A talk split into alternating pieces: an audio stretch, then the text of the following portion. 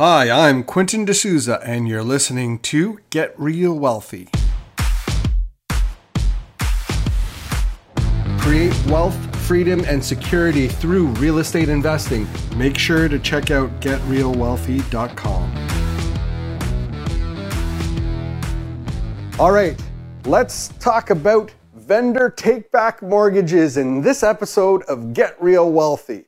Now, what is a vendor take back mortgage? Well, a vendor take back mortgage is when you have financing that comes from the seller. When you have financing that comes from the seller, it's usually because the seller has paid off the existing mortgage on the property and it's owned free and clear, or they have enough equity in the property that they could offer you a mortgage in second position in order to lower your down payment on a property. I've used this in many different ways. I've used vendor take back mortgages in the order of millions of dollars in the different projects that I've done.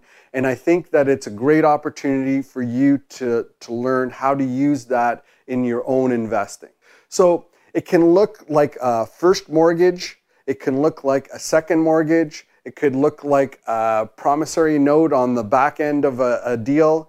So there's a lot of ways that vendor financing or seller financing can help you to increase your ROI and also make a deal make sense. So I think a lot of people make out seller financing to be more challenging than it really is. Oftentimes, you're including uh, terms in your purchase and sale agreement that outline that the seller is going to carry back a first mortgage or a second mortgage on the property and you include the terms of that in the purchase and sale agreement. Your lawyer outlines those terms and can set up a mortgage for you. And sometimes people make it out that it's some complex thing, and it really isn't. Oftentimes, it's possible to even cover closing and land transfer costs into your seller financing. It just depends on how you negotiate that in your purchase and sale agreement.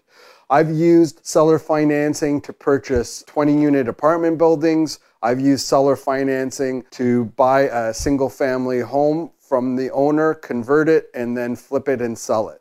So there are lots of different ways to do it. You can take possession of it through uh, a mortgage. You could use a joint venture agreement in order to help you to, to use the existing financing on a property. And then once the work is done, flip that to either yourself or through a sale to a third party.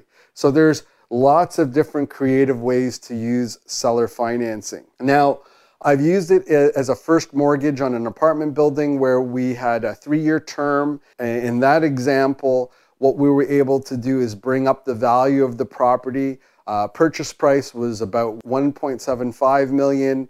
After we've turned over a number of units, We've improved the property, the cap rate's compressed. The value of that building is now closer to 3 million. We can take the value of that building, shop that now with different lenders, and we'll be able to access, let's say, a mortgage of 2.25 or 2.3 million. We can take that, pay back the initial partner's investment. We split the difference between 1.75 and, and 2.2 2 million, whatever that ends up being between us, and we continue to own the asset. The vendor was happy because of a number of different things. One, they were able to delay the capital gains for three years. Two, they were able to continue to get income from a property that they are comfortable with. And if they had to take it back, they could easily do that. And three, it creates a good relationship with that particular person because you're giving that, that seller what they want. All right. And usually it's just what you negotiate with the seller from a, a, terms perspective. So interest rate could be interest only, it could be principal and interest. You could be, have it amortized, you can have it not amortized. It's all in what you negotiate with the, the seller of the property.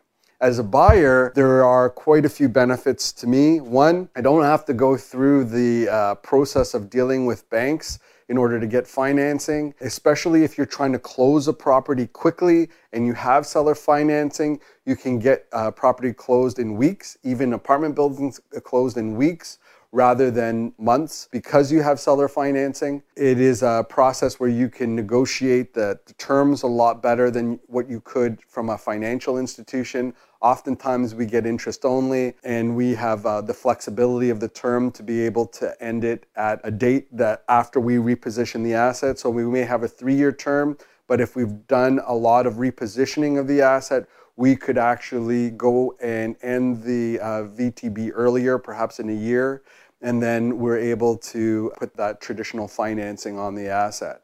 So there are lots of benefits for vendor takebacks or seller financing for the buyer and the seller. And it's a great tool for you to include in your toolbox for being in real estate investing. And if perhaps you don't want to be an investor and you're interested in partnering, there are real estate investors who do this on a daily basis.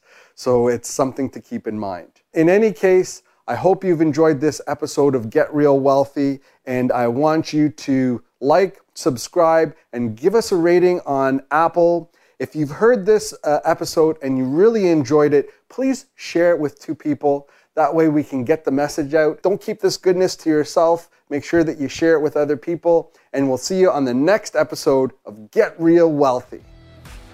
Make sure to check out getrealwealthy.com. Until next time, I'm Quentin D'Souza. Get out there and take action. The views and opinions expressed in this podcast are provided for information purposes only and should not be construed as an offer to buy or sell any securities or to make or consider any investment or course of action. For more information, go to getrealwealthy.com.